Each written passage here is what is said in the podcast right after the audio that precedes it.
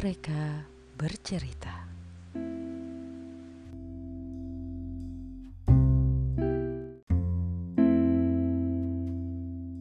Welcome to Mereka Bercerita by Potre. Ini adalah segmen di mana kamu bisa berbagi cerita sama kita, apapun itu. Mau sedih, mau senang, tentang kamu yang patah hati atau jatuh hati, atau mungkin masalah yang sedang kamu hadapi. Siapa tahu, semuanya jadi lebih ringan kalau itu dibagi. Dan di episode kali ini sudah ada cerita dari Potre listener yang telah terpilih. Hai Potre, nama gue Aryo. Gue mau cerita aja gimana perjuangan gue ngejalanin L D R sama pacar gue, yaitu Gia. Awal kita L D R itu di dua ribu delapan. Waktu itu dia memutuskan untuk kuliah di Jepang.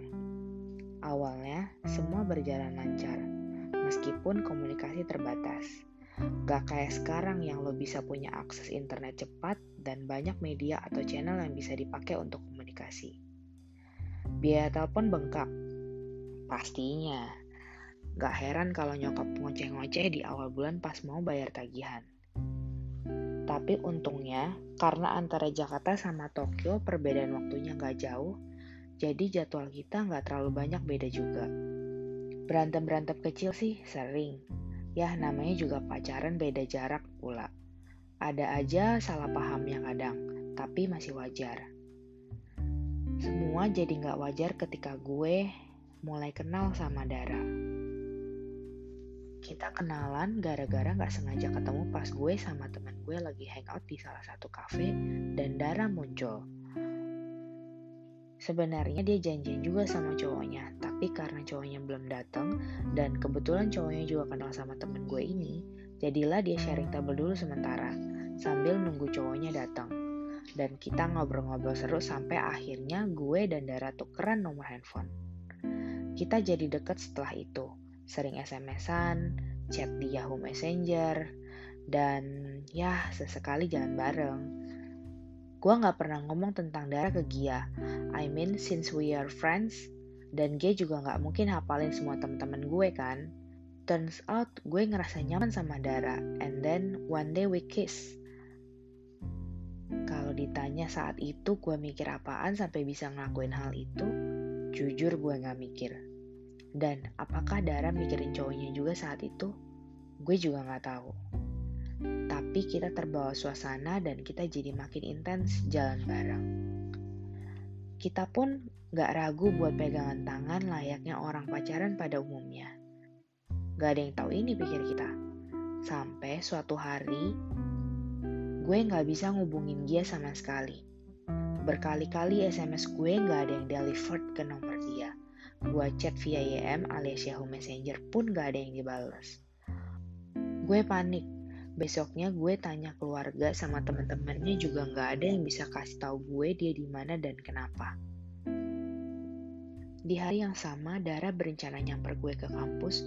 Pas kita jalan gandengan di parkiran, gue bisa lihat Gia di seberang gue yang sedang berusaha menahan tangis dan jalan berbalik arah menuju mobilnya dengan membawa tas kertas berisi kotak besar yang gue yakin adalah kado kepulangannya untuk gue.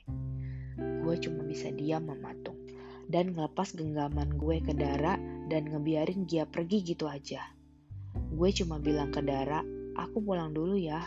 Kalau diinget-inget, gue bodoh banget waktu itu. Setelah kejadian itu gue dan Gia putus. Bukan karena dia marah atau sedih dan putusin gue, tapi lebih karena gue yang malu dan berasa bersalah atas kesalahan gue saat itu. Selang setahun kemudian, gue berusaha move on, tapi gak bisa.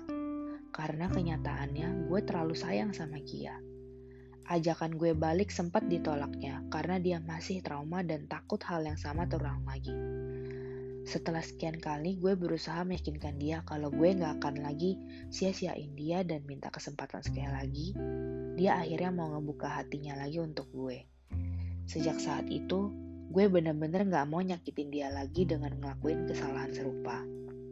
Dan gue beruntung banget punya Gia yang udah ngebuka pintu hatinya dan memaafkan gue atas kesalahan yang gak seharusnya gue lakuin ke dia. Sampai sekarang, kita masih bareng-bareng dan bahkan Akhir tahun ini, tepatnya tiga tahun setelah pernikahan gue sama Gia, rencananya buah hati kita akan lahir ke dunia ini. Dear Gia, I love you. I do. Aku gak bisa bayangin hidup aku tanpa kamu sekarang. Aku bersyukur banget Tuhan kasih kamu untuk aku. Hai Aryo, thank you udah mau ceritain perjuangan lo dan istri lo pas masih jadi pejuang L D R. Dan pasti ini bermanfaat banget buat Potre listener lainnya yang mungkin sedang menjalani hubungan L D R serupa. Buat gak melakukan kesalahan yang sama yang pernah Aryo lakuin. Buat teman-teman lain yang punya cerita yang ingin kalian share, langsung aja kirim D M ke Instagram at potre dot podcast atau email ke kita di potre dot podcast at gmail dot com.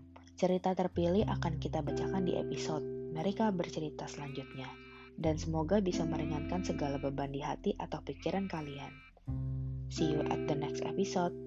Bye!